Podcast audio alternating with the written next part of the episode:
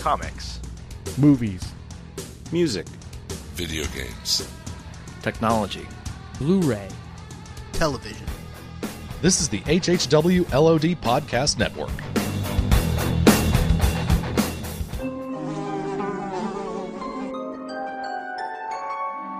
The world we know is gone. No internet, no G P S, no text messages, no podcasts. In a world ruled by the dead, we are finally forced to start living.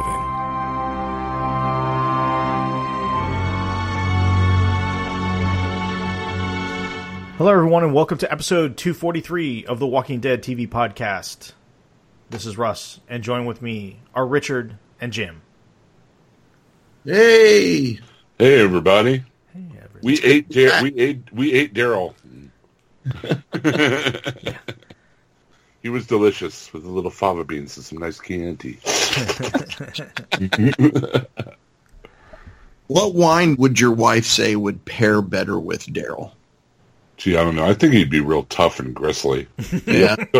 You'd have to cook him down for a long time before that would be tender and stuff. Oh, well, we're here to talk about Season nine, Episode two, The Bridge.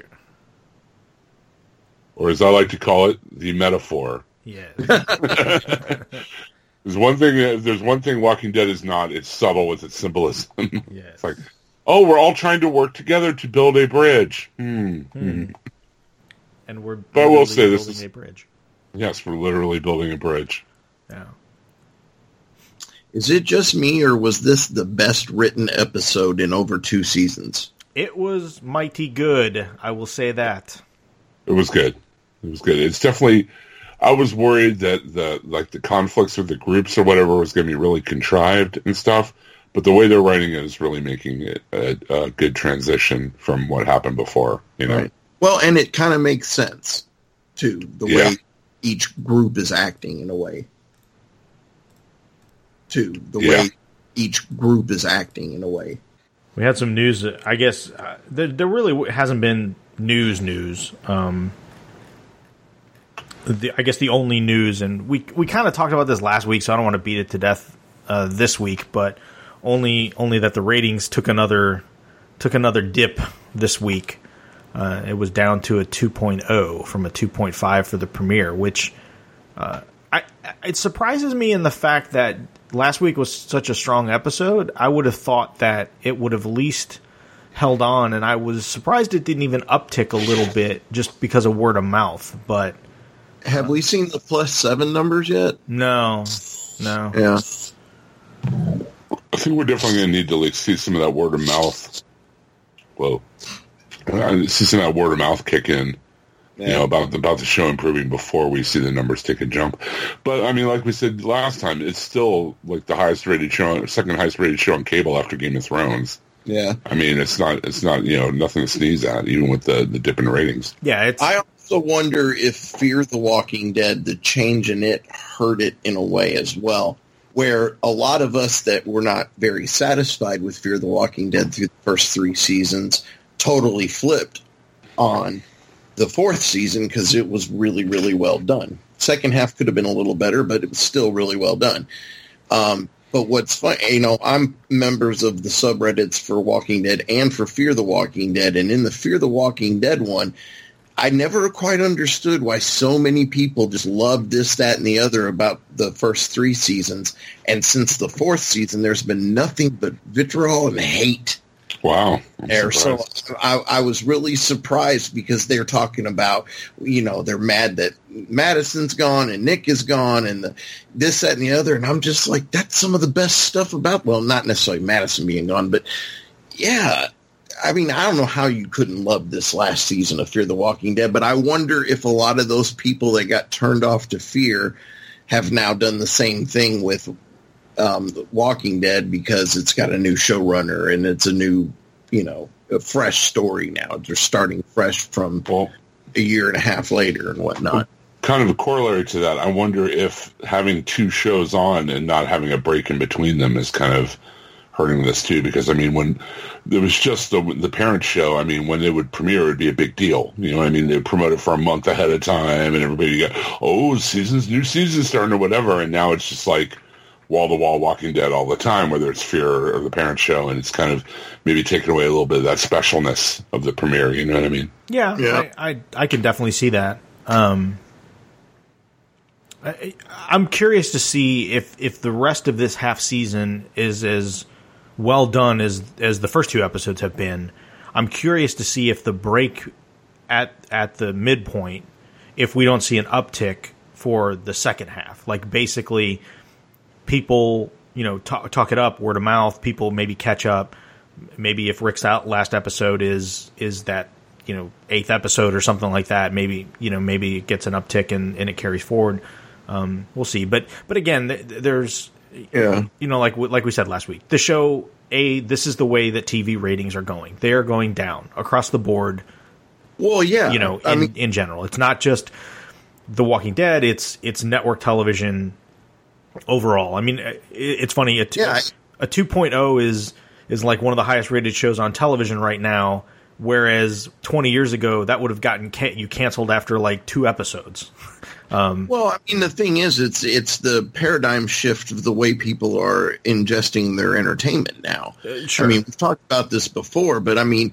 I mean, now A T and T's talking about a streaming service for W B, and, you know, um, even uh, Walmart is starting a streaming service with original content. I mean, it's getting ridiculous out there, and I, it, people's attention is so fragmented. I mean, I am so behind on the new seasons of television. I haven't seen any of the new D C stuff yet.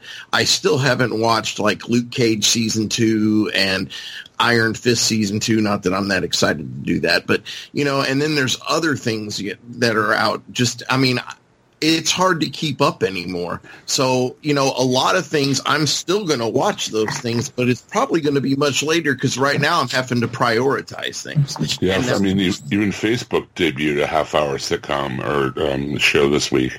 Yeah. Um, um, sorry for your loss. Um, but yeah, you're right. I mean, there's so many different uh, outlets right now and so many different things going on.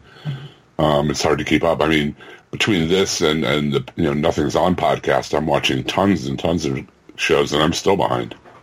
Well, and like, I also wonder, you know, with A T and T launching this W B thing, is it going to be included into what I've paid for for the D C app, or is it going to be separate? I mean, if they're going to nickel and dime to death, even within their own companies, it, it's there. Uh, there are just going to be things I can't watch anymore. That's all it's going to be. Yeah, I mean, I I envision a, a point at, in the not so near future where it's like for six months out of the year I'm a subscriber to Netflix, and for six months I'm not, and I'm a subscriber to, you know, whatever else. And I just, you basically just kind of come and go in and out of things, uh, and just kind of binge and catch up and, and, and ditch and, you know, just kind of come, come back and forth. Uh, yeah, but we'll see. But, uh, you know, again, th- you know, these are only U S ratings, they're only live ratings. They're not plus sevens, which again makes it tricky because you have advertisers. Uh, one of the things we didn't talk about was this A M C Premiere that they've launched, which is like a, Uh, you know, which is kind of nuts that you pay more money and you get to see like the episode ahead of time, and you get to see what the next, you know, ten minutes of the next uh, next episode a week early or something like that, and commercial free as well. Commercial free, yeah, yeah. So, you know, I don't know what that's netting them. I mean, for, from A M C's perspective, why not, right? I mean, it, it it's it's gravy at this point. If I didn't have YouTube T V, I would probably do that because I hate the commercials on A M C's site, streaming it from there. But I D V R it basically on YouTube T V, so I can just skip the commercials and it's yeah. no problem. But, you know, and, and we talked about other revenue sources. We talked about international. We talked about all kinds of other things. So, I mean, again, being that A M C, this is internal to them. It, this show has a long tail. A very long tail, and and if it's going to constantly be a rotating cast, whether that's good or bad, I think it helps them keep their costs down too. You know, this isn't a, a Friends scenario. I, th- I think that's, you know, kind of what they're seeing it with. You know, with you know, there's there's rumor that Reedus actually signed that deal, uh, like a, a very lucrative, uh, high high high dollar deal with A M C, you know, but but they're they're not mm. known for paying, you know, even their star actors on the show a tremendous amount of money. And, and again, you know, everybody's kind of expendable. It's that kind of show. So I think now that they're getting some syndication money too, they're able to maybe pay a little more to their, you know, their core actors like Reedus, and uh, you know, maybe they'll be able to, you know, drive the money truck up for Denai Guerra when the time comes. I think her contract's up at the end of the season. Yeah. So we'll see. Yep. But we'll see. I mean, I honestly, over the coming weeks, I would not be surprised if it if the numbers continue to slide uh, to some degree, to be honest with you.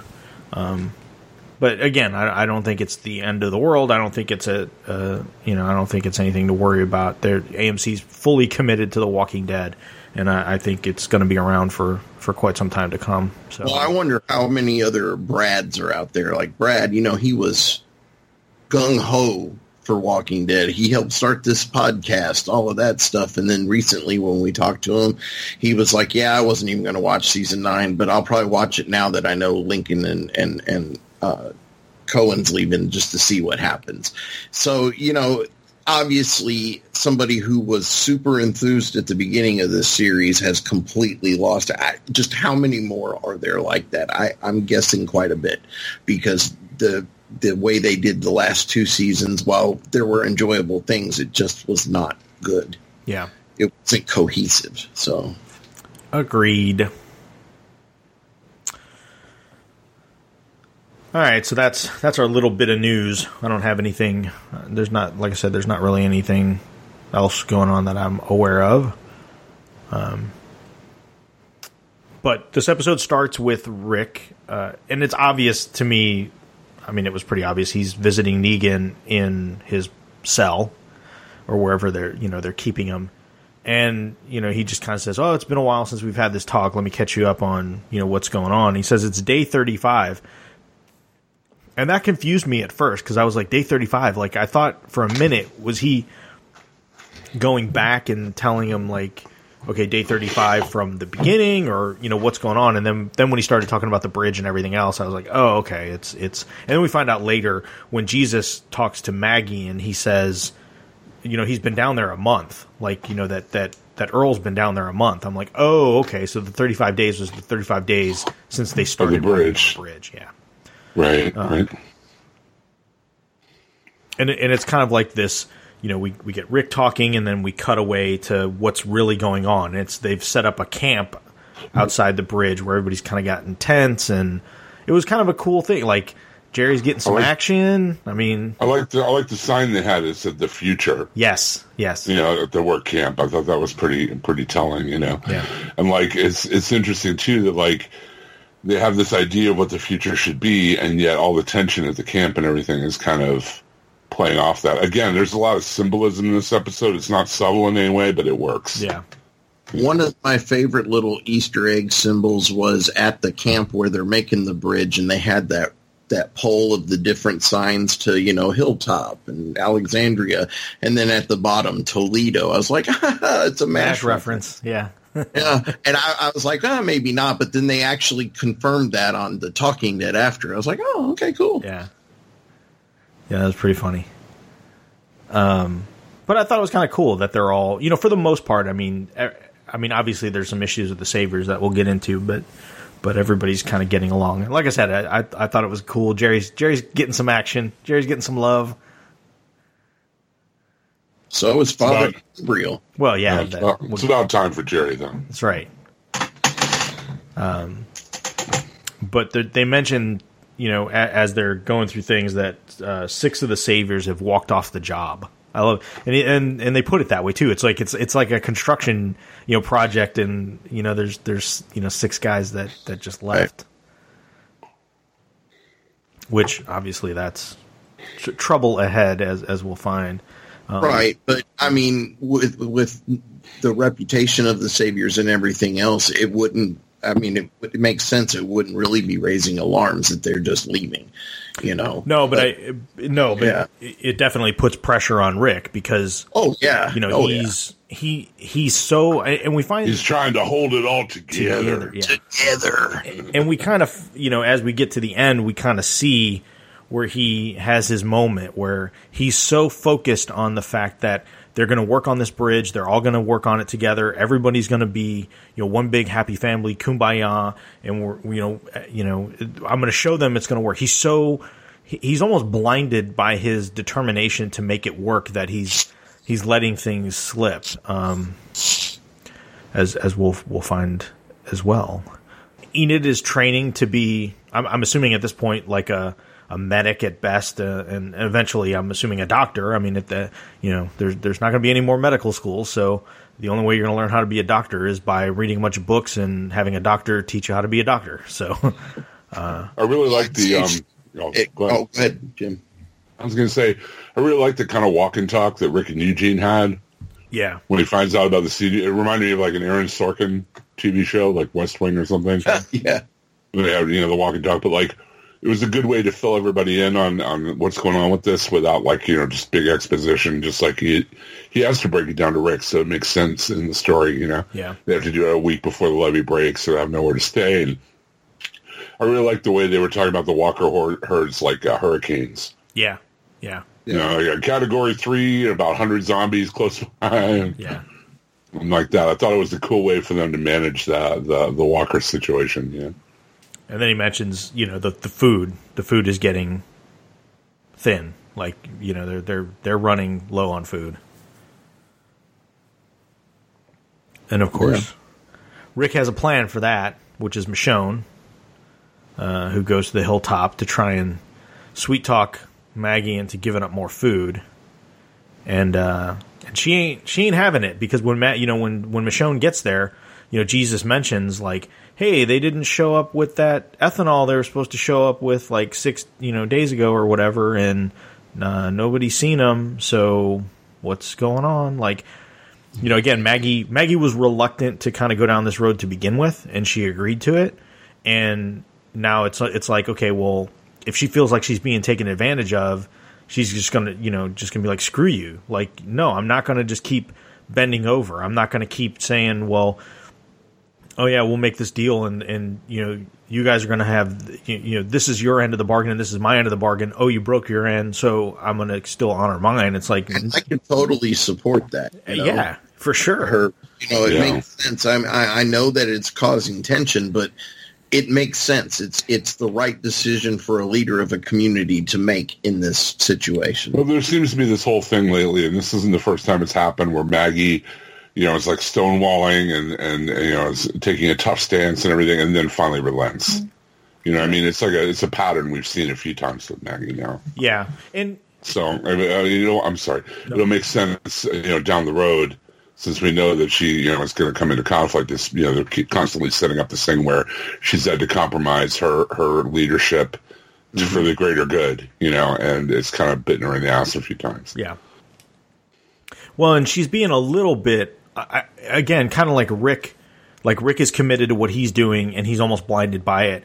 Maggie is so committed to being the leader and playing hardball that she almost like cuts off her nose to spite her face. You know, when she's like, oh, well, you know, Michonne mentions to her, oh, what about the plow that we brought back? And she's like, well, it, it, it needs to be fixed. And I don't have a blacksmith right now because he's in jail. And Michonne is like, well, can't you like have him come out and fix it and you can plow these fields? You know, it's, it's just like, and Maggie's like, well, we have enough food. Like the only reason we would do that is to make up enough food for everybody else. And I'm like, can you ever have too much food? Like, is that, is that a thing? Like, I mean, I, I guess well, technically you it could. Also highlights how they don't have like codified laws. You know yes. what I mean? They don't have a thing where you do this. This is what happens. You know what I mean? You do this, this is a clear consequence. I mean, you know, they've got Earl in there with, like, no timetable at all for release, no visitation, you know, none of that, because they haven't worked that part out, you know? Yeah. And and again, you know, there's always something going on, you know, you, especially when it comes to food. It's like, why would you limit your opportunity to make more food? You know, what if you had a bad crop or a freeze or... Uh, you know, weevils or, you know, rats or whatever. Um, and she's, you know, she's so committed to the fact that she's going to punish this guy because you know, it's it's it's what she thinks she needs to do. And on top of it, she's not going to make more food for everybody else to take advantage of. Um, but but again, in the end, I think she's kind of hurting herself. Like she's uh, it's it's definitely coming back. It definitely could have a potential to come back. So she um, but she stands firm. And, uh, you know, she tells Michonne, well, it's late. You could you could stay here. And Michonne's like, yeah, I think I, I think I will. And so, again, Michonne is, as we saw last episode, she's angling for civility, right? So, or not, not just civility, but rules, laws.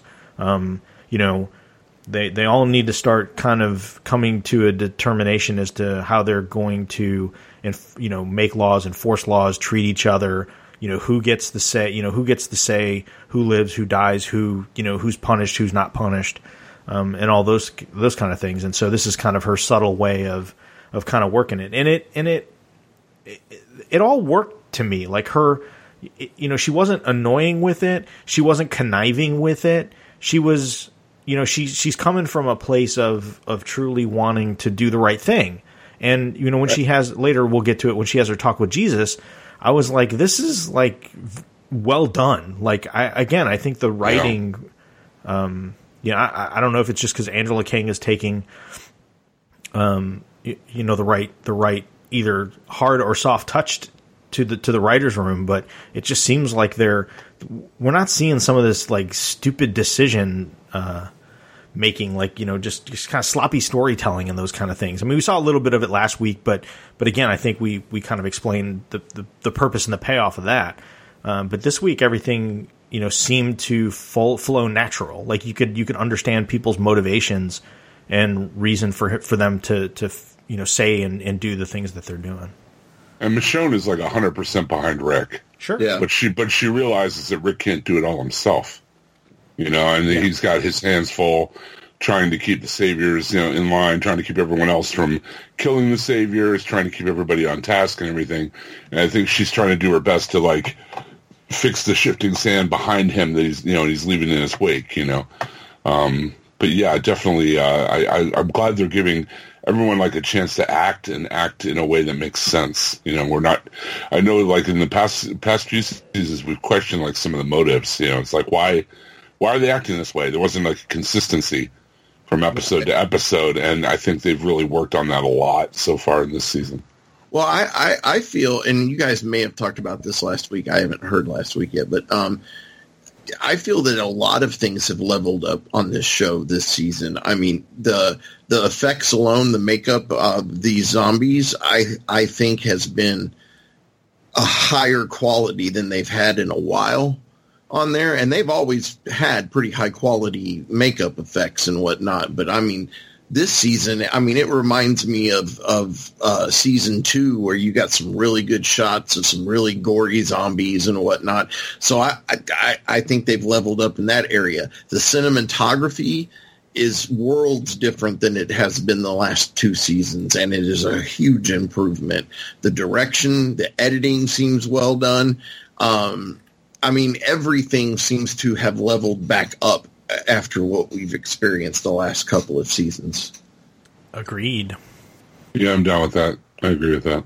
So if that's Angela Kang, then hats off. Yeah. I need, well, I think it really needed it, too, you know? For sure. For sure. And again, I think, I know we were talking about the ratings at the beginning, but I think that the, um, you know, the word of mouth, as people realize that, you know, it's getting back to where it should be, is really going to, you know, eventually bring the bring the ratings either in line or, or bring them even back up. So, I mean, we'll see, obviously.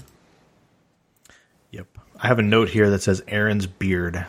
Aaron's growing a growing a, a mighty, impressive beard. I'm very yeah. impressed with his beard. Gotta respect the beard. That's right. I love I love the I love the scene with him and Daryl where he tells Daryl what a great dad he'd be. Yeah, and Daryl's like, are you high? Daryl's like, what? He just has that nail in his hand, he looks at him like, what? um, yeah, that was pretty funny. Um and I forget the, what's uh, the kid, what's his name? The the Henry? No. Henry, yes, I'm sorry, Henry. Yeah. Um, Henry's, you know, kind of being, you know, guarding the water, um, and uh, and gives it to the. I, I didn't catch the, the savior with the long hair. The the one uh, he's actually on Agents of Shield. He played this Russian. Uh, uh, Russian guy. Joe, or for some reason I'm thinking it started with a J. I don't know. Anyway. I didn't. I kept. I kept listening for his name, and I didn't catch his name, which was bugging me. That I didn't. They mentioned it a few times on Talking Dead. That's what I'm trying to Jed? remember. It. I don't remember, but no, that's not jerk. Jerk. It was jerk. Yeah, close enough. Um, yeah, I didn't catch his. I didn't catch his name, so it was really bugging me. Um, is it Justin? Justin. Ah, yes, Justin. Justin. Yeah. Sorry, Zach McGowan, um, who's the actor. Um, but yeah, Henry goes over, gives gives Justin some water. It's not enough. He wants to take more, so he pushes Henry down, and then Daryl gets up, and you know they they kind of get into it. Uh, well, first Henry takes him down right, with his right. stick. That was pretty impressive. Yeah, I like that. And then, yeah, and then Jed like mocks him for being tuned up by a kid. Yes. Yeah. And then Daryl and Justin go at it. Yeah, and then of course Rick sees it and tries to, sp- to split him up, and he kind of again Rick because he wants he's committed to making this work. He's kind of diplomatic about it, and you know just kind of tells everybody to to cool off, and uh, you know. And, and and you know the problem at this point is is Daryl's like, look, they're they're no good. Like they are th- th- these people are rotten, and we keep trying to make it work with them, and it, it's not going to work. And you know, you, you know Daryl's opinion is like, we just need to cut ties with these with these. Like it, enough is enough. Yeah. Um. You know, it's, and we keep seeing the and between this episode and last, we're seeing more and more chinks in the Daryl and Rick friendship. Over the saviors, yeah, you know, yeah. I mean, especially with this Justin thing, you know, Daryl kind of qu- questions Rick's leadership, you know, letting Justin off, yeah, and uh, you know, Rick kind of stands up to him. We're seeing like, I mean, like in the past few seasons, you know, Rick and Daryl have been like thick as thieves, you know, watching each other's backs. Here, we're kind of seeing them facing off on this issue. Yeah, yeah. He even questions if they're on the same side. He's like, "We're all on the same yeah. side," and he's like, "Are we? Are we, Rick?" Yeah. Um. I think I think we moved in that direction at the end of the episode, but uh, but we'll see how that plays out. We cut back to the hilltop, and Tammy's standing outside the the the storm uh, the shelter doors, where down into the to the basement where they're keeping Earl, and she's like, "Look, I've lost my son. My husband's been locked up here for I haven't seen him in a month. The, she won't let me go down and see him," and you know she's trying to kind of plea. She's making a plea to Jesus uh, that she wants to visit Earl. And, uh, you know, she puts her chair down and says, look, you tell Maggie I'm going to stay right here and I'm not moving until she lets me She lets me down there. Um, By the way, it's great to see Brett Butler on. I mean, she is amazing. It's been so long. I, I can't even remember the last thing I saw her on. Uh, Grace Under Fire. Yeah. Yeah, it's cool to see her in a serious role, too. Yeah. You know? Yeah. Yeah, I know she's known for stand-up mostly in comedies. Yeah. Um, we see Anne and Father Gabriel where they start to have a bit of a moment, and Anne is is drawing a picture, um, which we'll find out who that is a little later on. But you could tell she's she's obviously making uh, making overtures to, to Father Gabriel. Yeah, they're talking about frog mating calls and stuff. Yeah, yeah, yeah. yeah. That's a little kinky. Yeah. And he's not Catholic. Uh, and then Gabriel mentions, oh, I'm Episcopalian. yeah, yeah. I'm not Catholic. You know, he's like, that means he can get freaky-deaky if he needs to, you know. Yeah. Brown, brown cow. Uh, but I thought it was cool that, you know, she she's like, well, they don't accept me. You know, they're, they're, they're not going to take me in. And and she even admits, like, with good reason. Like, they, they have a reason not to not to trust me and not to want me in their in their crew. And and Gabriel says, well, the same was true with me, you know. And, and it's really – some of this was a little – just maybe a little slightly over the top with the whole Rick love. Um, yeah. But Gabriel said, you know, that's that's what's great about Rick is, you know, he – you know, he – accepted me and he forgave me and he took me back in and gave me an opportunity to prove myself. And, um, you know, and just, and just trying to reassure her if she sticks with it, like she'll, and she kind of stays with the plan, like she'll, they'll forgive her too. Like she, she can, she can kind of turn that corner. Well, the thing that I thought was cheesy, it wasn't that was, um, Gabriel said something like, I'm supposed to be on watch. And then Jadis was like, was like, then watch. And I was like, Really? Hey-o. But anyway, it was it was a cool scene. It's interesting to see those two kind of misfits uh, put together too. Yeah, I definitely like this uh, version of Jadis better than the, the than the other version of Jadis. Isn't it Anne now or something? Yeah, that's why. I'm, yeah, that's why I'm. Yeah. yeah. I'm liking this version of Father Gabriel. He looks like a badass now. Well, so. yeah, and I think he's finally figured out who he is. I I, I think we're done with the flip floppy, uh, doesn't know what side he's on, looking to save his own ass, Father Gabriel. And it, and if so, well, I'm, I'm I'm glad. That's one of the few storylines that evolved last season that I thought paid off well. Was him coming into his own, basically. Yeah. yeah. Um, so we cut back to the hilltop, and uh, we get the scene with Maggie and Jesus, and uh, uh, Maggie Maggie looks through the um, Maggie looks through the uh, or uh, Jesus is looking through the, the letters and sees that uh, again they, they've kind of been like pen palling with Georgie, and um, uh, you know Maggie's kind of like you know playing along and humoring her. And um, saying, you know, what, and Jesus is like, well, you know, she's going to keep asking you if you want to, you know, join up. And Maggie's like, no, um, you know, Maggie's, fir- you know, firmly with the hilltop. I mean, that's, you know, she's she's committed to making it work. And you could see outside, you know, they're building, you know, they have the main house, and you could see they're building up the other houses. They're reinforcing the walls. They've got the, you know, they're getting the crops going and everything. It's kind of cool just seeing these communities. I mean, obviously, we, we've seen a little bit of Alexandria. We've seen a little bit of the hilltop. We haven't really seen too much of the other areas yet, but it's kind of cool to see them, you know, building back up and, and expanding um, and and really, you know, working on, on making, on moving forward with, with where they are. So, yeah. And they're kind of having their own flavors, too. I mean, yeah. Alexandria is different from the hilltop, different from Sanctuary, and they're all kind of set apart from one another, so I mean, it's clearly delineated. Yeah. Um, and, you know, she talks to Maggie about, or uh, Jesus talks to Maggie, Maggie about, you know, letting Tammy talk to Earl. And, you know, they they kind of have this little, it was a really good back and forth they had where Maggie's like, oh, or, you know, M- you know, Michonne's been talking to you. And, uh, and Jesus is like, look, you know, just be, you know, good people can still disagree, right? Like, it's like you can have an opinion, I can have an opinion. We don't have to agree with each other, and it doesn't make us, you know, terrible people, and it doesn't make us, you know, needing to be at each other's throats. There, there's a little metaphor for for real life if I ever heard one.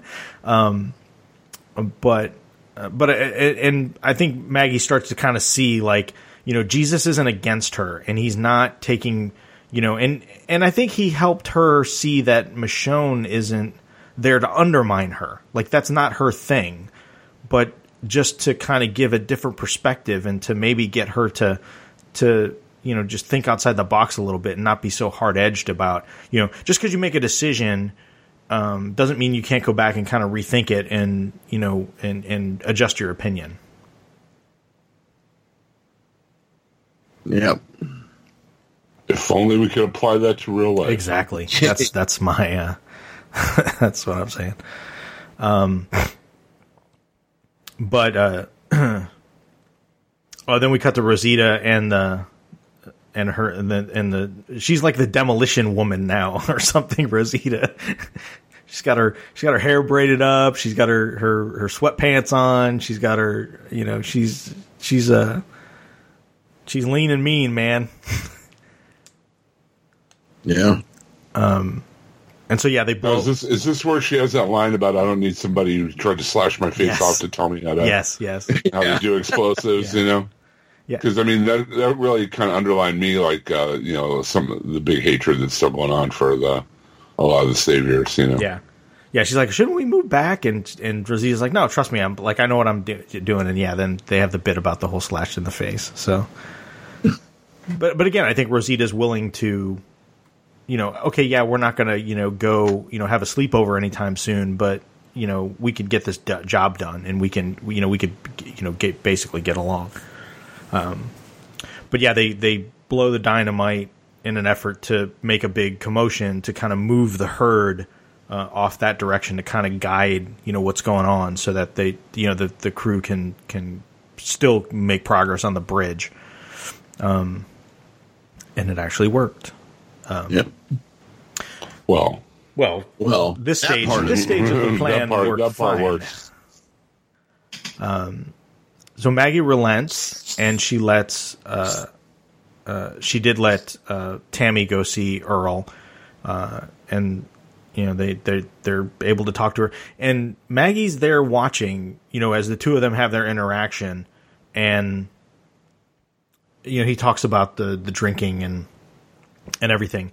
And so later Maggie goes and talks to Earl herself. Just goes down there kind of one on one, and she makes him tell her about his drinking, and not just not just the incident with Gregory, but just. Overall, like what, what, you know, what's your story? And she talks of, and he talks about how, you know, he, he started drinking when he quit smoking, and it wasn't like a gradual thing. He basically just went both feet forward into drinking. Uh, and it was so bad. He doesn't even remember like his son being born or remember, you know, anything about that, those moments because he was so drunk. Um, and this fight, I mean, this ties back to like season three.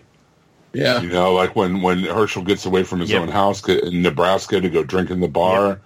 and uh, Rick and Daryl find him and stuff, and uh, yeah, I mean, it's great to see it tie back to, to you know storylines from back then for longtime viewers like us. Yeah, and it gives, and I think it gives Maggie a good out to do what she does, which is let Earl out, you know, kind of on a provisionary provisionary basis to to do what he needs to do because.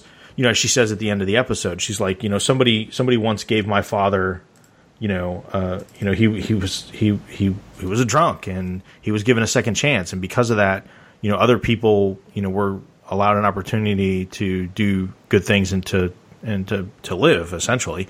Um, yeah. And so it kind of uh, she kind of gets some perspective on on Earl, but even Earl like says he's like he asks her, he's like, why didn't you, you know, you hung.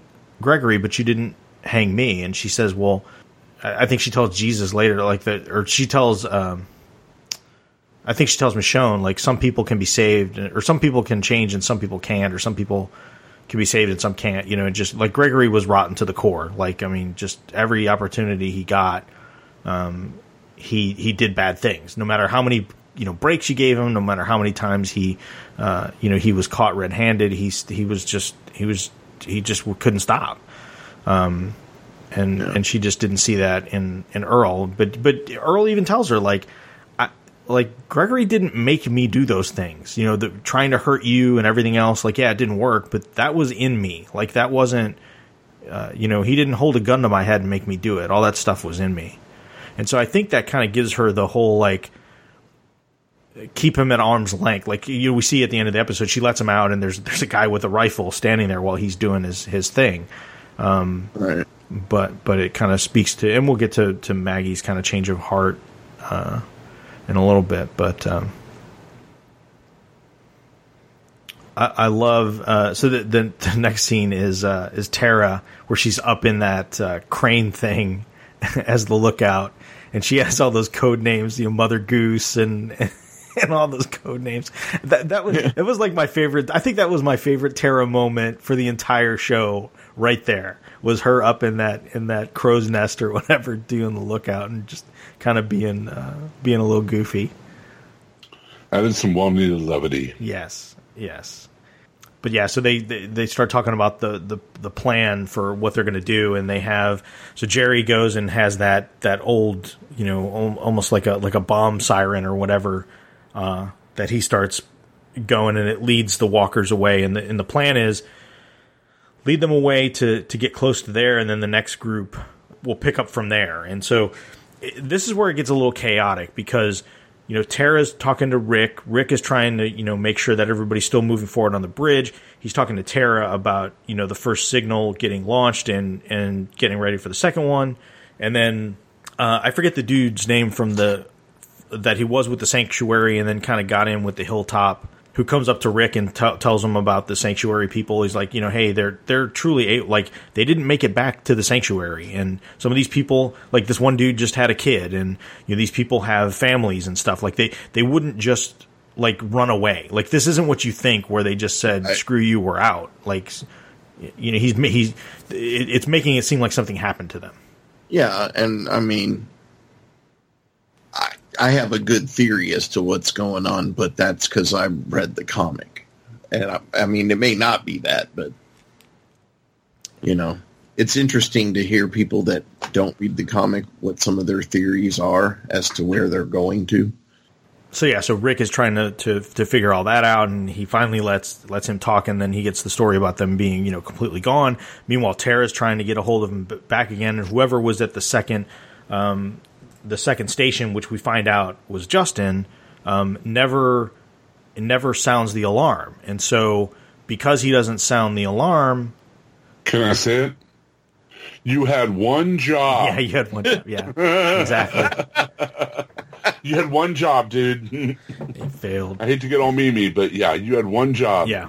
Well, no, he said the walkie's battery died or whatever. Are you telling me you couldn't hear the other siren in the distance to know that, oh, it's now time for me to turn this one on? Well, yeah, that's the whole, I mean, that's the whole thing. It was all bullcrap. Yeah. You know?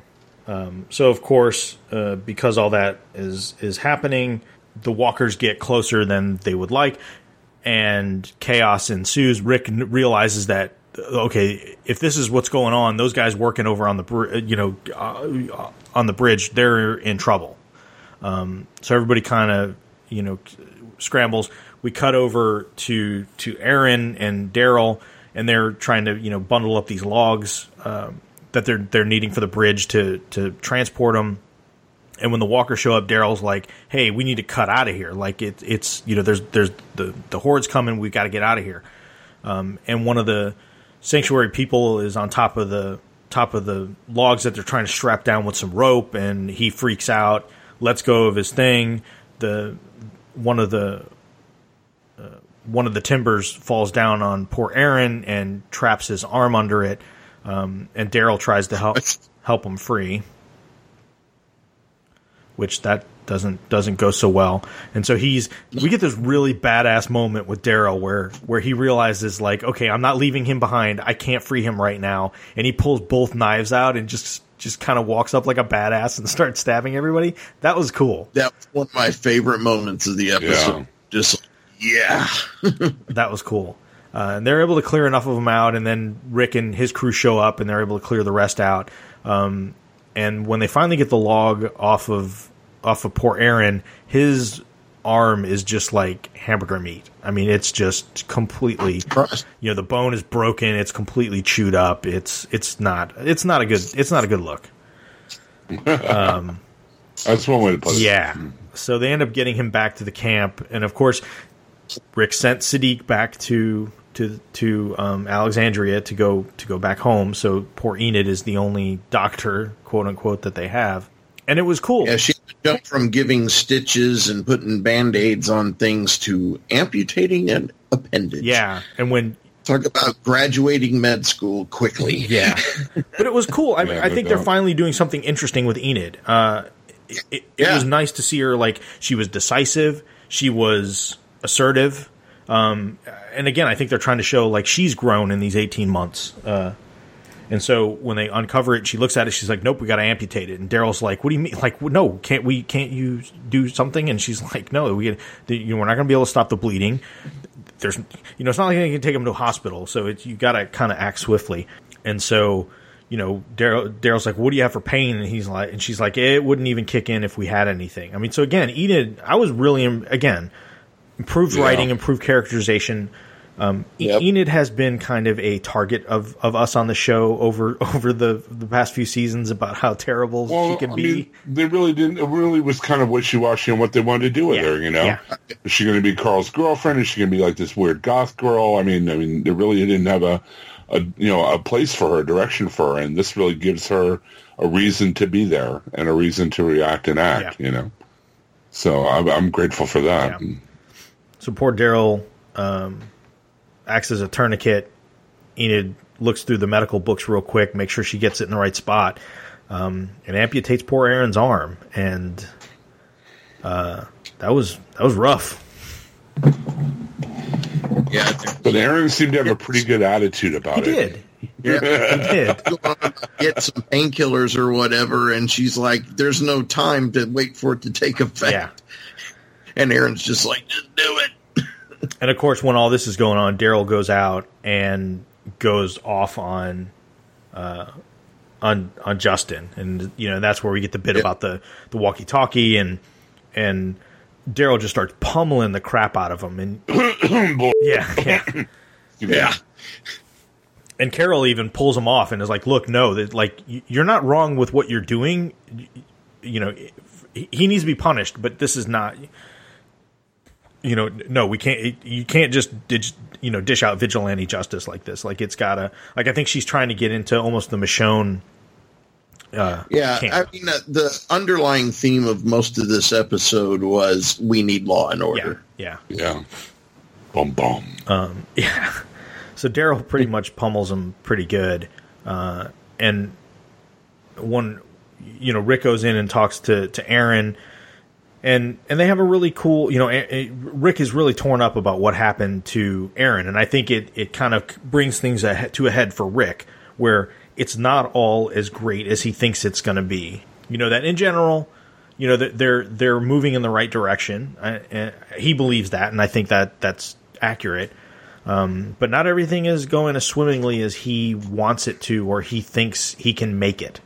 But but like you're saying, Jim, Aaron has a really good attitude about it. He's like, look, you know, before you came, al- and again, it's more like the Rick hero worship stuff. But um, yeah. I think given where this season is going, I think we're just going to see a lot of that. Um, but you know, he says, you know, there was, there was nothing, you know, it was the end of the world before you came along and kind of, you know, showed us that we could, we could work together and we can all together. Yeah. And we could all do, do this. And so he's like, he basically, he's okay with it. He's like, yeah, it sucks. I got no arm, but you know, he's not blaming anybody. And it's, it's a very Aaron thing, right? Like this doesn't seem out of character for Aaron at all. Right. Oh, I agree. It just it just seemed like he had a really good attitude about losing his yeah. arm. Like, wow. Okay. Maybe it was the the the loss of blood making him delirious. Right. Um, okay. So I have a note in my notes. I have I have a, th- a thing oh. in my notes. Uh, so there's a commercial break. Oh, we we uh, let me let me do this. So we cut back to, to Gabriel and and Anne, and this is when they're outside and. Um, and things are getting a little more heated with them. And Gabriel talks about how, because Anne's like, who is that person that you made me paint? Like, who is that woman? And um, Gabriel said it was his organist. And, you know, knowing what we know about Gabriel and how he basically was a coward and walked out on his congregation and caused them to uh, to all get overtaken, and the guilt that he... He locked them out of the church. Yeah, yeah. And the guilt that he felt for it... Um, I think it was his way of trying to say, uh, like, or get her to paint a picture of her so before he forgets, you know, probably what she looks like and and you right. know, what she meant. Um, and so, uh, of course, Gabriel and and Anne uh, are, are share a moment. I guess they're going to be an, an item, which I think is, is I think it's it's interesting. I think it'll be a interesting uh, pairing for those two.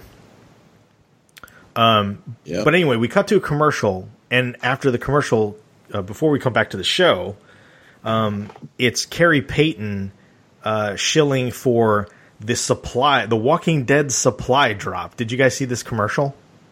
No, I didn't. Oh, I fast forwarded. Oh through, man, so. I, I was starting to fast forward, and I actually rewound it and went back. Um, it's actually basically like a Loot Crate or.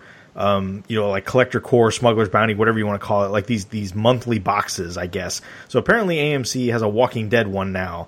Um, and, and, and Carrie Payton was literally going through like all of the stuff in the box. And it was like, oh, it's, it's, it's a hat with a hat on it. It was like a hat that had an embroidered hat that Glenn wore on the show.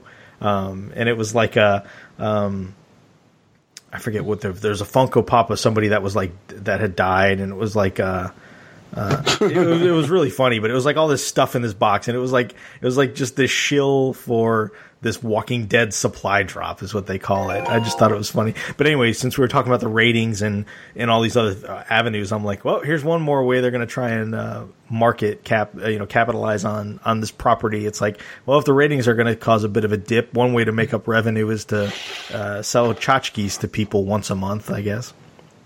Well, I mean, I mean, I don't know. Some of them are pretty cool. I know on uh, old magic gaming dot com, we are we have a, a sponsor who does a subscription box of D and D stuff, and it's pretty sweet. So, I mean, you know, for for some, I mean, I personally don't subscribe to any of them, but I mean, you know, I could see why people would. Oh, for sure, yeah. I did the back when Funko was doing it. They've they've handed it over to Amazon for the most part now, but they did the Smuggler's yeah. Bounty and the the Marvel Collector Core. Um, And some of it was hit or miss. It started to get a little more miss than hit. It also had the D C box going. Yeah, too. yeah. It got a little more miss yeah, than hit. I subscribed hit. to all of those. I, I was on all of those. I had the Nerd Dirt, was it Nerd Box? Something like that, and Loot Crate. And like with uh, Loot Crate and Nerd Box, I was just I was starting to realize, okay, there's usually one item that's good that I want, and the rest of it's stuff that, you know, I'm either putting on eBay or giving to my nephew or something like that. And when I looked at the cost analysis, it was cheaper for me just to go on eBay and buy that one thing from somebody than to keep that those subscriptions going. So right. I stopped all of that, um, you know. But if it's, it, I have seen some different, you know, retailers that have subscription boxes of stuff that, you know, it, it looks worth it. I just, I, I'm kind of burned out on those boxes. That's cool. This one is... But yeah, I, I see what you're saying, though. You know, they're trying to monetize it any way they can. Yeah. So. yeah. This one's quarterly. Uh, I, so I'm looking oh, at the website. So this one's quarterly, uh, and it's... They are not a sponsor of the show. I am not uh, advertising or advocating uh, the purchase Yet. of this project, uh, product. Yet. Yet. Um, but it's quarterly. Not that we wouldn't be adverse yeah, to we, that. Yeah, uh, yeah. If you're listening, A M C, give us a call. Um, yeah. It's quarterly and it's forty-nine ninety-five plus shipping. So, whoa, yeah, it's a little, it's a little pricey. A little pricey.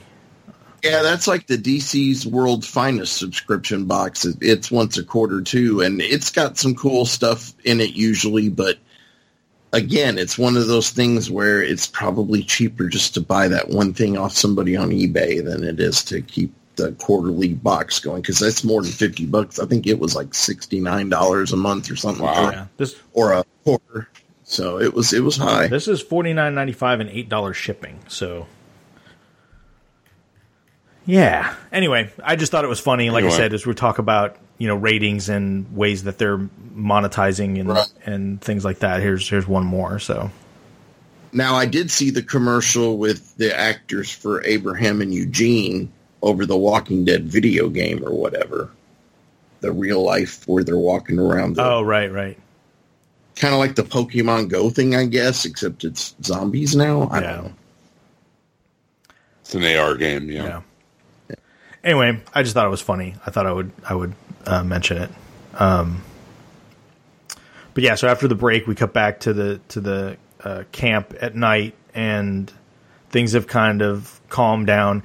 Uh, Rick confronts uh, Justin and basically tells him, you know, like, look, I was I was willing to give you the benefit of the doubt earlier, but uh, not anymore. And he he pretty much tells him to get his stuff, and he's got till the morning, and he needs to to to, to leave. And if he comes back, he tells him.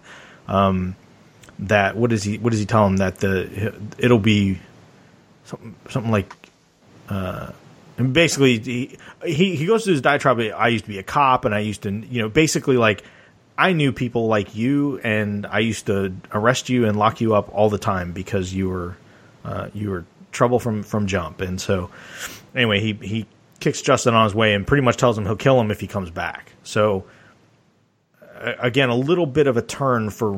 for Rick because he kind of sees that uh, that maybe when he I, I wouldn't say he went against Daryl, but the fact that he's he's been a little light, I think, on the Saviors given their uh, given the way they've kind of been doing things. Uh, I, I think he's kind of he's he's seeing it a little bit and starting to to come down a little harder on them, I guess is what I want to say.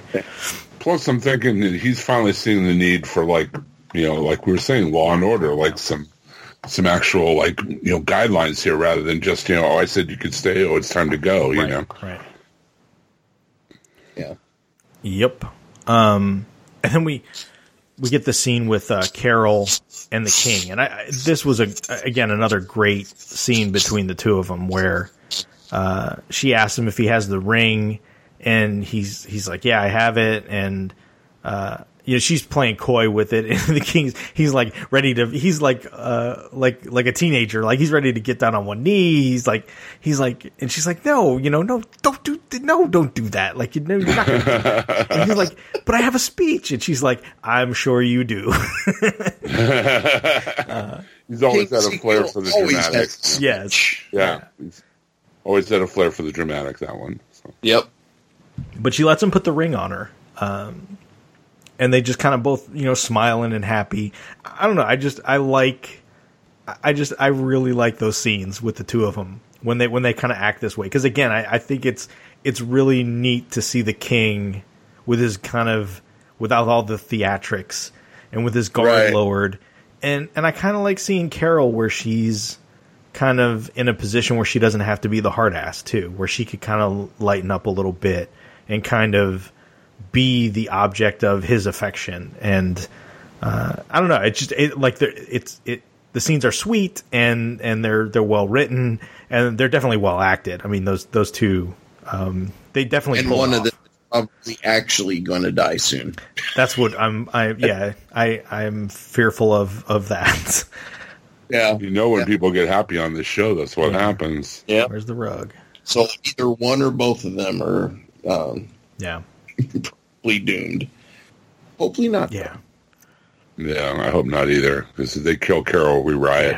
Yeah. Uh, riot. Or I'm, I'm going to riot. I'll be rioting all by myself. No, I'll be rioting. uh, so, yeah, we, we see how things are working out. You know, Maggie lets Earl out. She's letting him fix the plow. She talks to Michonne and says, I'm going to give you the food like I promised. Um, we're going to plow the field. We're going to plant the crops. We're, you know... And she's like, I'm willing to work with you on some laws. Like it's, but she tells her like, look, I'm not giving up my authority. Like I'm not going to let some law tell me explicitly what I can and cannot do in my own place.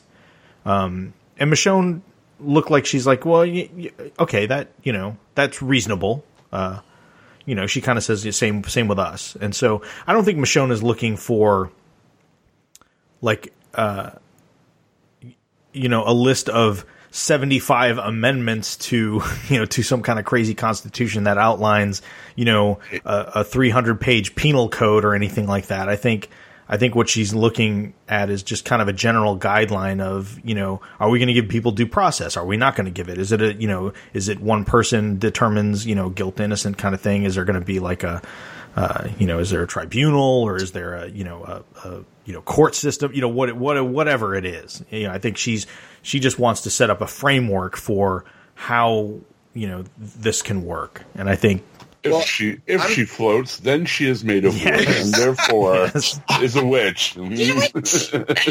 yes. I'm sorry. They dropped all the Monty Python on Netflix this week. So we've been watching oh, it around the house. Love it. um, well, I think back to like when the colonies first formed in America and whatnot. I mean, each colony, while they were under England's laws, as things went on, each colony had kind of their own set of rules and everything, but then they interacted with the other colonies under, you know, what eventually became a federal system. But, you know, states or communities or whatever, even, you know, you go from local, state, federal level and everything. So Maggie can, or the Hilltop can have its own certain set of rules within its walls, but then, you know, there needs to be a set of rules that applies to everybody when they're not in those walls. Yeah, I think part of it is they don't want everybody fleeing from one area to the other, or they don't want everybody just being like, forget this, I'm out. Like, you know, right. killing people at the Hilltop. Screw this place. I'm going to the Sanctuary. Um, or Sanctuary, you know, legalizes marijuana, then everyone will move yeah, there, you know. You don't want that. Yeah. Well, do we? Yeah. Well, anyway. Uh, so yeah, so so that that was kind of again, it, it kind of shows that everybody's willing to to kind of w- work this out, and and again, I think Maggie and Maggie explains to to Michonne what we talked about earlier about her dad and his his alcohol problems, and I think it made for a good way to show that that Maggie kind of changed her mind, like it wasn't just out of the blue, it wasn't for no reason. You know, that that there was some logic behind it. It wasn't just like a flip-flop kind of thing or, you know, people that just right. were displaying, you know, crappy writing or whatever you want to call it. I mean, there was actual an actual reason why it made sense. Right. Um, and then, of course, Rick goes back uh, and finishes out the speech that we saw at the beginning of the episode. And he tells them, you know, like, hey, we, you know, this was a rough day and a man lost his arm. And, you know, but at the end of the day, I can't tell you. Again, if if we did a drinking game of the amount of times he said together, uh, I'd have been together. I'd have been passed out drunk before uh, the the last two minutes of this episode was over.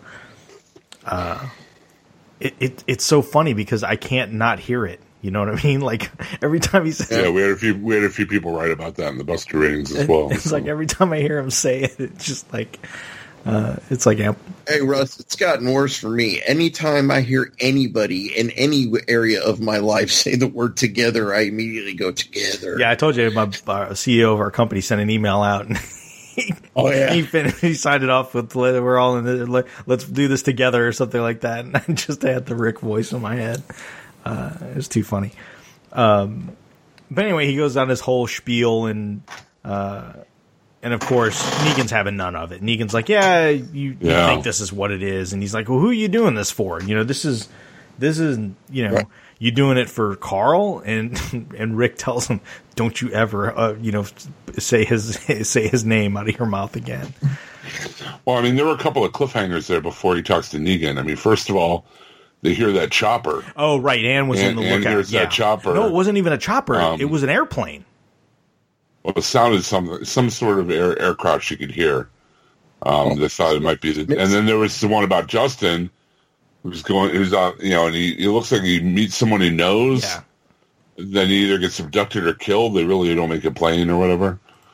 So, I mean, there are a couple of you know threads there that might come up uh, later in the story. So, I, just I remember the Justin thing. I, I didn't. I'll have to go back. I don't remember the plane. Yeah, Anne is in the bird's nest where Tara was.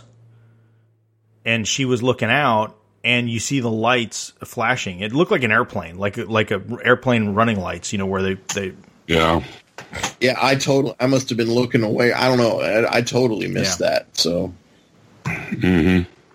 But Negan pretty much tells Rick, like, yeah, you're just getting it all ready for me to come back to it. Like it's it's he he's convinced it's it's gonna f- fall apart. There's gonna be you know something's gonna happen, and. It'll be ready for me to take it back over again because it's it's not going to last. But Rick tells him he's like he's like you'll never see it. He's like you will stay here till you are dead. Like Rick fully intends on on Negan having a life sentence. Like he is in there for life, and Rick is going to come down and jack with him every chance he gets and rub it in his face as to how things are working out. Um, and Negan is like just biding his time, going, yeah, you you think that, but but yeah, I, I know. I know human nature, I know people, and it's all going to go to hell, and it'll be ready for me when I get back. I I do have to say that I was displeased with the fact that the, whoever cut the trailer last week for, you know, the next episode, to use the one really good line from Negan in this episode, which I think is also like one of the last lines. It's like, come on, man. And they're not the first ones to use good things like that in a trailer, but come on. Not to mention, it made it very clear who he was talking to throughout the episode. I mean, oh, sure. Comic, no, sure, but non-comic readers. I mean, there were people on Talking Dead. I don't know who this woman was. I forget. But, um, you know, she was saying, I thought that he was talking to Carl's grave the whole time until Negan was revealed. So, so yeah. Yeah, he tells him, I thought it was funny, he tells Negan, he says, it's human nature to come together. Mm. Yeah, they're... Everybody drank again. Yeah, yeah. But that's pretty much the episode for this week. So what do we give our Buster ratings? R- Richard, you go first. Don't we need to first have a word from our sponsor? We could. D C B Service is our sponsor, as they have been since the inception of this great podcast. And they are the greatest sponsor we could possibly have. Why, you may ask? Allow me to tell you. They have everything a geek could possibly want under the sun.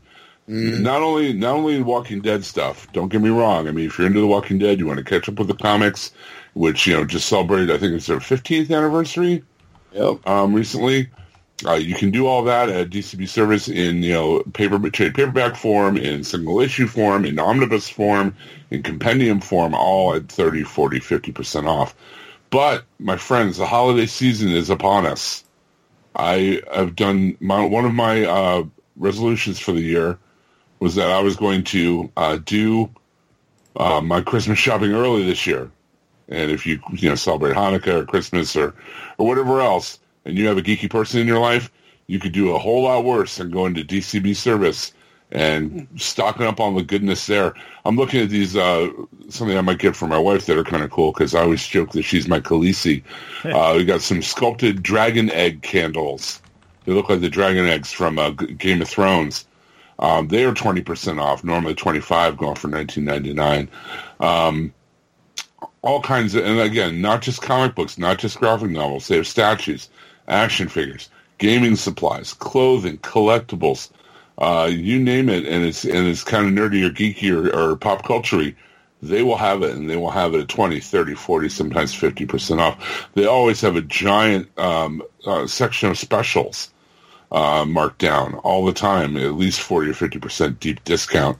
Um, here's a really cool uh, journal that looks like the, uh, the, the handbook for the recently deceased from uh, from uh, Beetlejuice. I have that. Oh, do you? It, it, I actually great. got that in a Loot Crate a while back.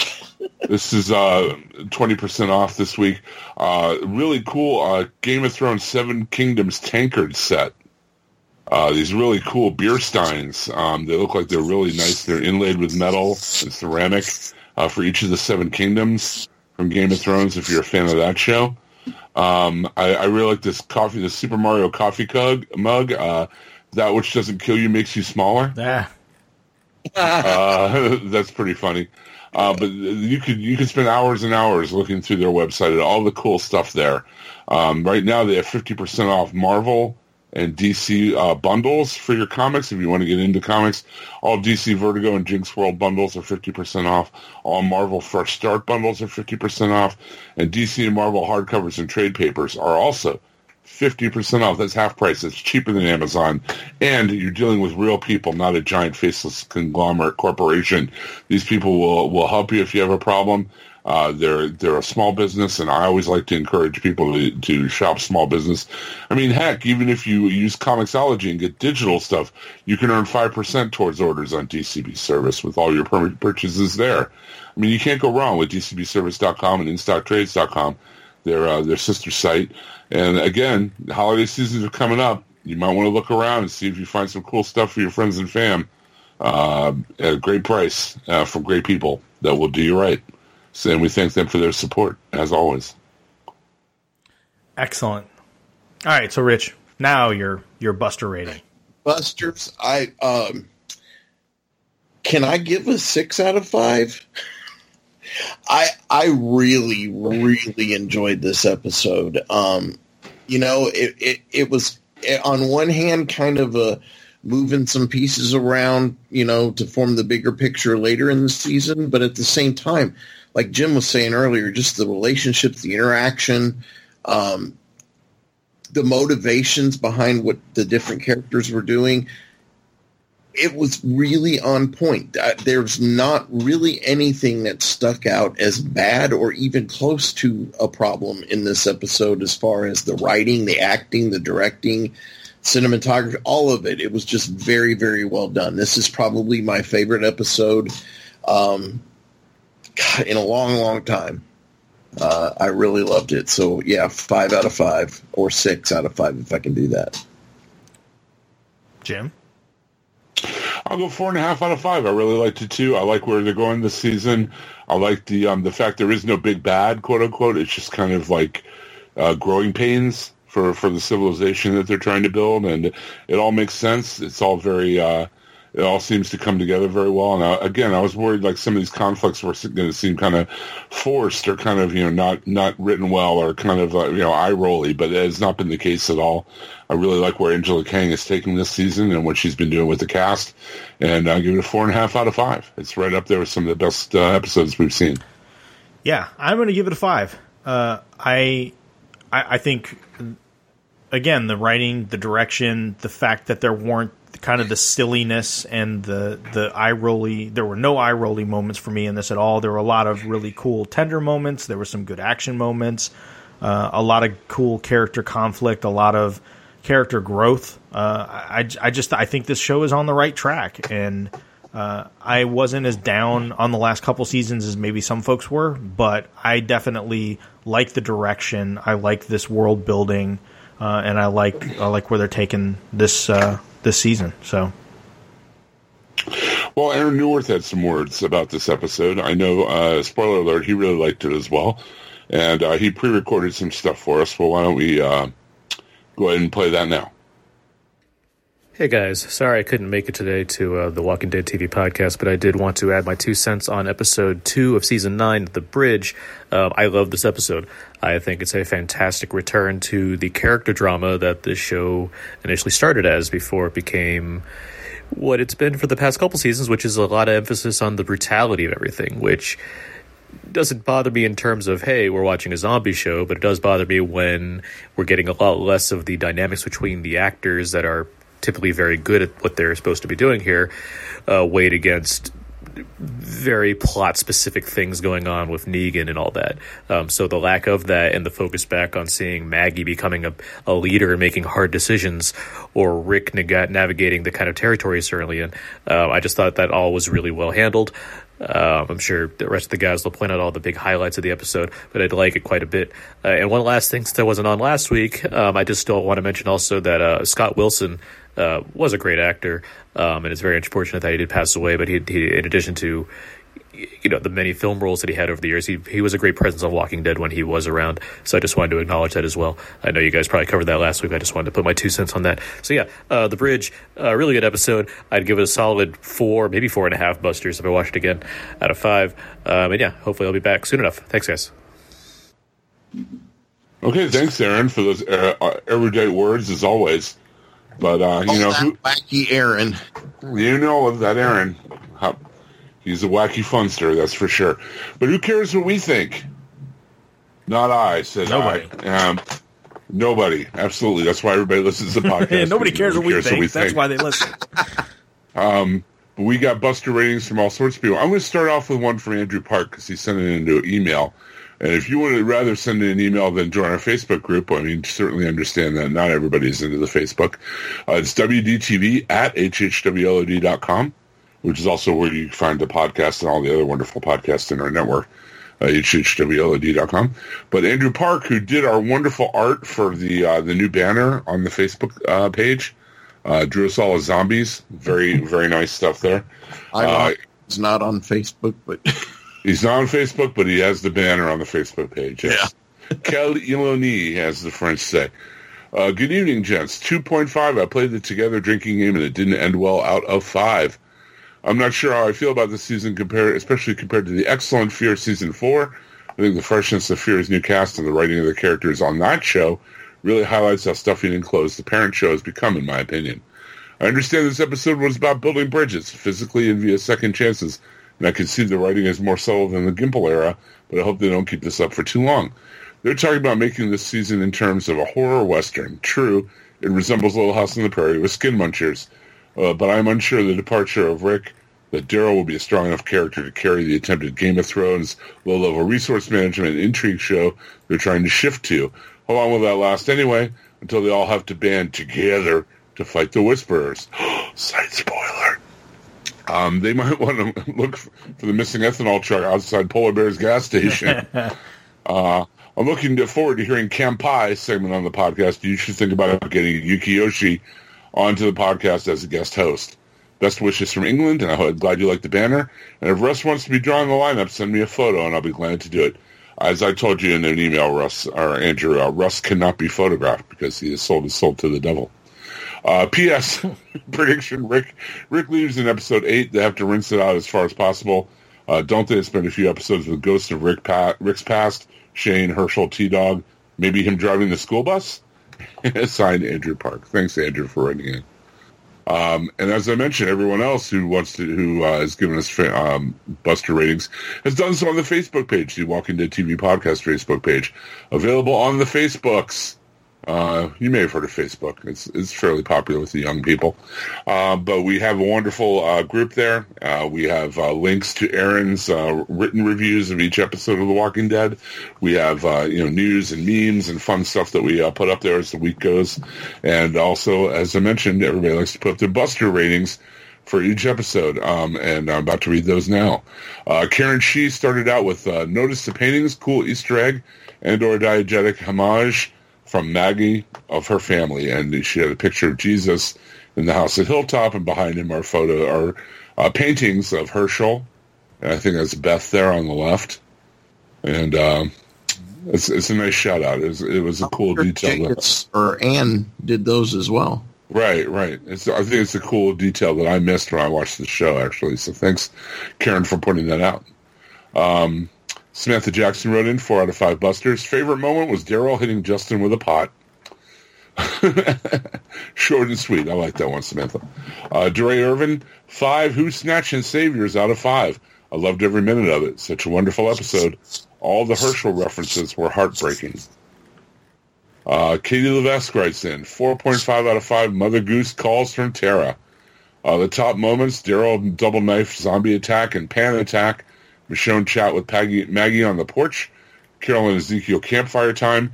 Enid and Daryl assist arm amputation. Looking forward to next episode. Skull emoji. Uh, Mike Jones, three point five jail field trips out of five. Like last week, a little too wordy and soap opera for me. Jameson the helicopter story needs to be wrapped up. It's been hinted at so much I don't care about it anymore. I feel like they just told us Jesus will take over Hilltop when Maggie heads off to join the large colony. Uh, Negan and Rick's talk was the best part for me. This is my favorite Negan scene since his debut. I believe the Whisperers are the saviors who have disappeared rather than a whole new group. Uh, next week's preview looked really good. I don't want to go too far into the Whisperers. It's kind of a spoiler from the comics. But uh, Charlie Messing, four out of five Busters for me. I really enjoyed this episode much better than last week. That being said, it was all over this episode and was a major part of it all. I just have a hard time seeing how this show is going to go on without him. Last week's pod, even missing half the gang, gets a five out of five. Thanks. Well, thanks. And like I said, we, we ate Daryl, so who knows if he'll be back. If he'll be back, he'll just be like, brains. Yeah, so nothing unusual. Nothing. Would it be brains or spaghetti? Probably spaghetti, knowing Daryl. He is a spaghetti fiend. Uh, Jason Grading wrote in, five Andrew Lincoln logs out of five.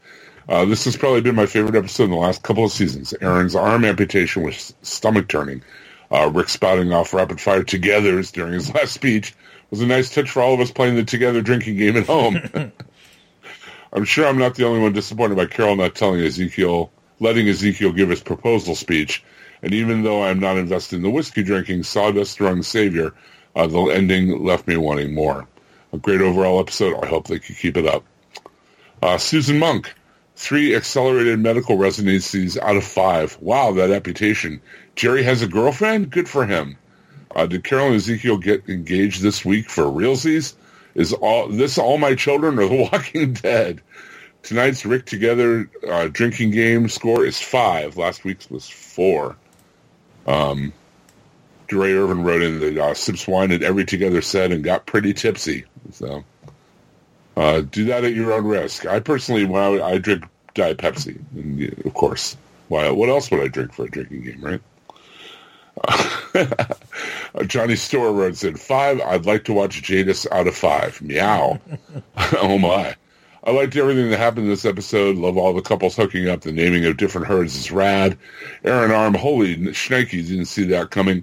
Uh, the whole writing is on point so far. The only problem I have, and it's a major one, the savior who left and got attacked or whatever at the episode better be alive. I'm a big fan of that actor, and he's really good at acting, so I hope he's still on the show. People disappearing, huh? Remember Heath? I'll just whisper his name. Oh, that was very subtle, Johnny. Good job.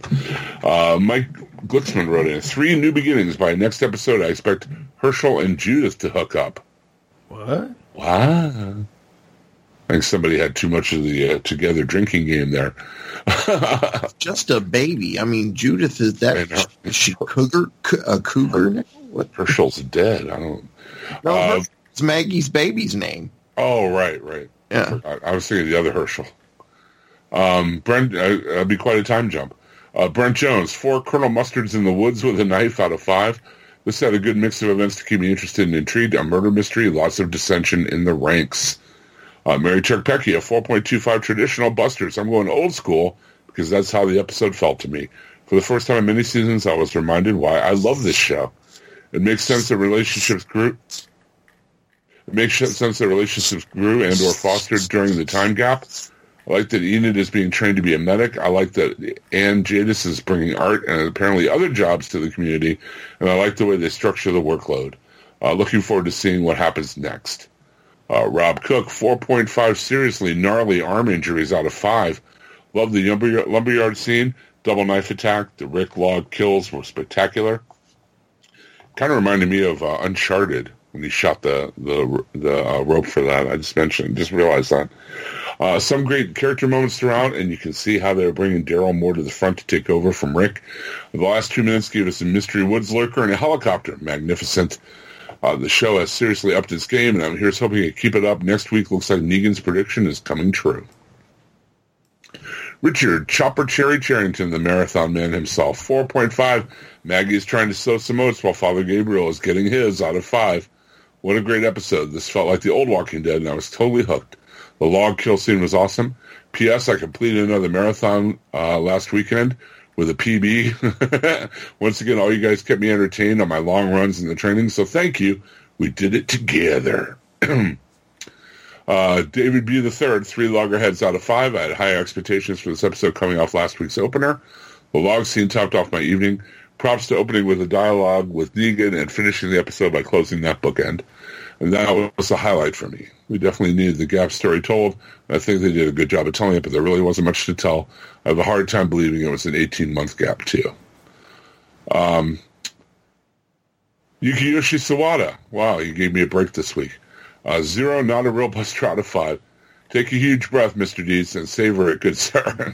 Didn't look like I'll get to see the episode till Friday. My net is out, and being direct now, DirecTV Now user, I rely on Net Power to watch T V. Kampai. Well, I'll be looking forward to you next week. Double up next week. That's right. I'll, I'll get my uh, my vocal cords in training now. And Robert Nigro uh, finished up uh, four point five character interactions out of five. This episode balanced well the drama and danger and character interaction, much like seasons one and two did. I felt this is becoming a show I don't normally watch because of its re- relentless despair and violence. As for the walkers, the group had gotten so adept at dealing with them, either bending them to their will or shooing them away, even while waging that long, tedious war.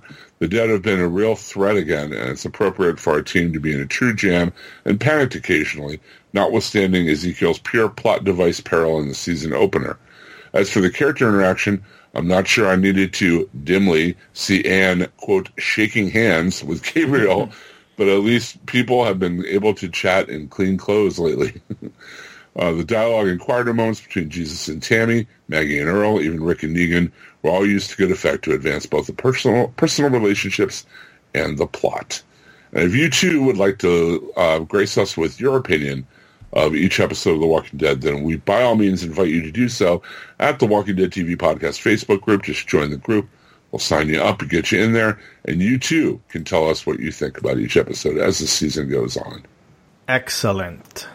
If you want to hear more of me and the uh, aforementioned Mister Taylor, who is not here right now, uh, you can go over to the Taylor Network of Podcasts and check out Gotham by Geeks, or on this very network where we do It's All Connected. Uh, it's our Marvel Cinematic Universe-centric podcast. Uh, Daredevil Season three is coming up this weekend. So, oh, yeah. Yeah, so I think we'll have some stuff to say about that. Um, and, and, of course, this show here.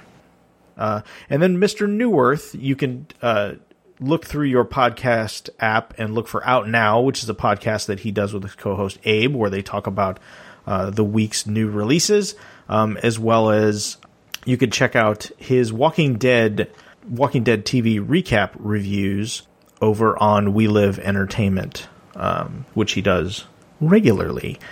Mister Chubtoad, where can folks see, hear, and uh, pick you up on the interwebs?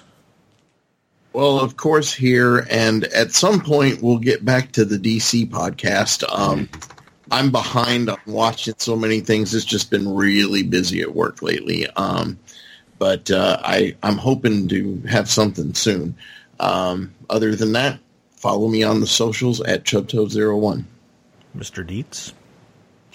You can check me at Taylor Network Podcast dot com, where me and Daryl and Donnie Salvo go over the week's uh, viewings and T V and news uh, every week, all week long. We just hit uh, episode three hundred a little while ago. The podcast is called Nothing's On. You can find it on iTunes and Spotify now. Uh, you can also uh, check me out over at old magic gaming dot com, where we have our live play uh, R P G uh, podcasts, the Great Old Ones and the Crown of Queens. We play some D and D, and then we take those games and uh, add sound effects and music in the background and all kinds of fun stuff and kind of make it more of a theater of the mind thing. And old magic gaming dot com is going to be sponsoring a uh, an Extra Life a gaming marathon on Twitch. We're going to play for, I think it's eight straight hours on November tenth, and we're going to be raising money for children's hospitals in the Children's, Children's Miracle Network. Uh, my local hospital here in that network is Children's Hospital of Pittsburgh. So if you would like to donate, that would be totally awesome. Uh, we will be playing live on Twitch T V. Uh, I will be announcing the, uh, I think it's going to be on the Yoda Jones channel there on Twitch T V that I've already established. And we're going to be playing for eight straight hours, kind of bringing in some of the all-stars from around the Old Magic Gaming Network uh, to come together to play a game called The Malignant Seven. Together. Uh, yeah, we're going to be playing together. Uh, it's for a good cause, helping out kids, uh, hospitals, uh, kids who are injured, kids who are sick, and uh, Extra Life is a great charity, and we're, we're happy to be a part of it. Um, hopefully we'll be able to raise a whole bunch of money for them. So please, please donate if you can. Excellent.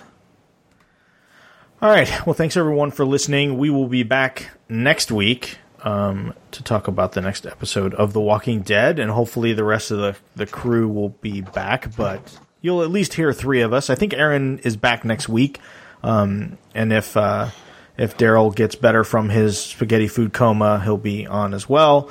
Um, so until there's no more room in hell and the dead walk the earth, remember, it's human nature to come together. Together. Good night, everybody. I forgot to charge the, the alarm. Sorry.